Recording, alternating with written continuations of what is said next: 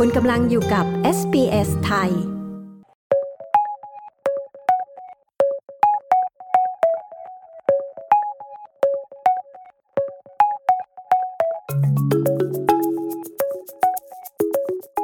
ายเศรษฐาทวีสินได้รับเลือกเป็นนายกรัฐมนตรีคนใหม่ของไทยและฝ่ายต่างๆ มีท่าทีอย่างไร ใครจะได้เข้าร่วมคณะรัฐมนตรีบ้าง พร้อมติดตามอาการป่วยของอดีตนายกรัฐมนตรีทักษิณชินวัตรที่กำเริบขึ้นขณะนอนเรือนจำพิเศษได้คืนแรก หลังเดินทางกลับถึงไทย ติดตามประเด็นเหล่านี้ได้จากรายงานข่าวสายตรงจากเมืองไทย โดยคุณยศวัตรพงประพาสผู้สื่อข่าวพิเศษของ SBS ไทยประจำประเทศไทยค่ะ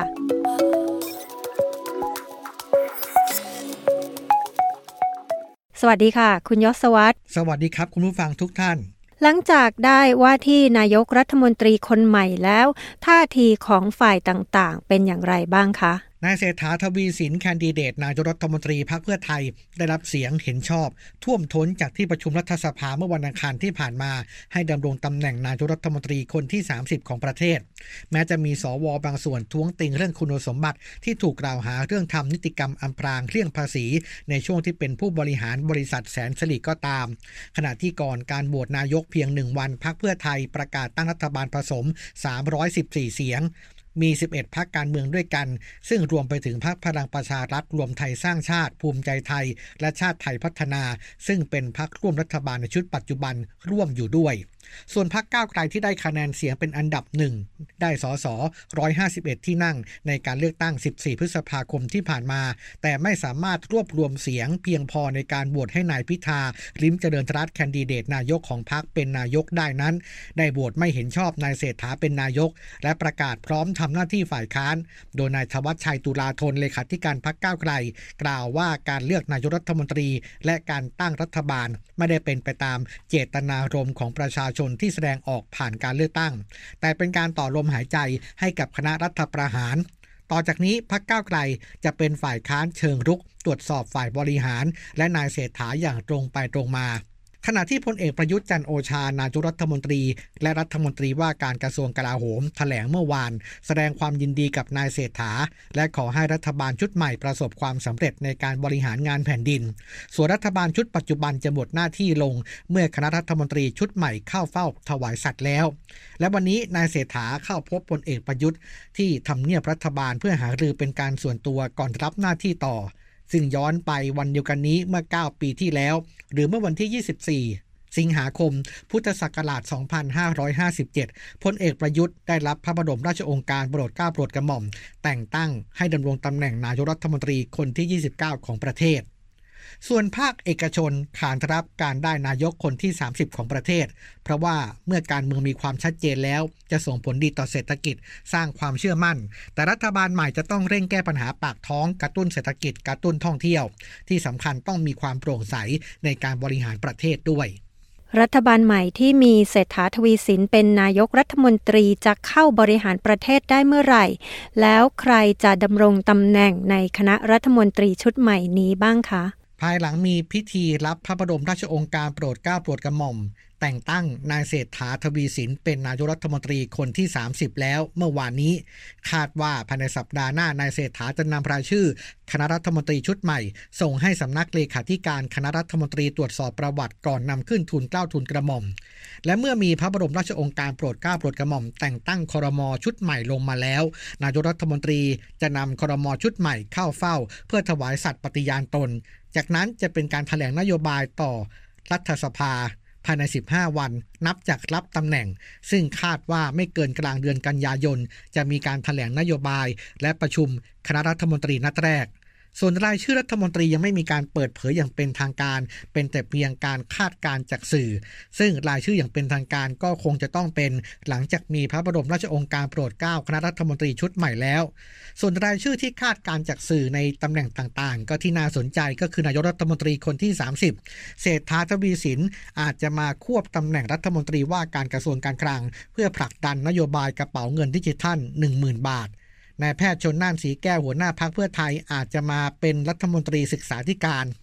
ส่วนพักภูมิใจไทยมีรายงานว่านายอนุทินชาญวีรกูล หัวหน้าพักมีโอกาสจะไปเป็นรองนายก นั่งควบรัฐมนตรีว่าการกระทรวงมหาดไทย ขณะที่พักรวมไทยสร้างชาติจะได้กำกับดูแล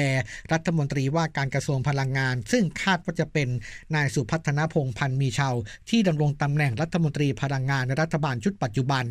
และนายพีรพันธ์สารีรัฐวิภาคหัวหน้าพักอาจจะเป็นรัฐมนตรีว่าการกระทรวงอุตสาหกรรม หรือว่าแรงงาน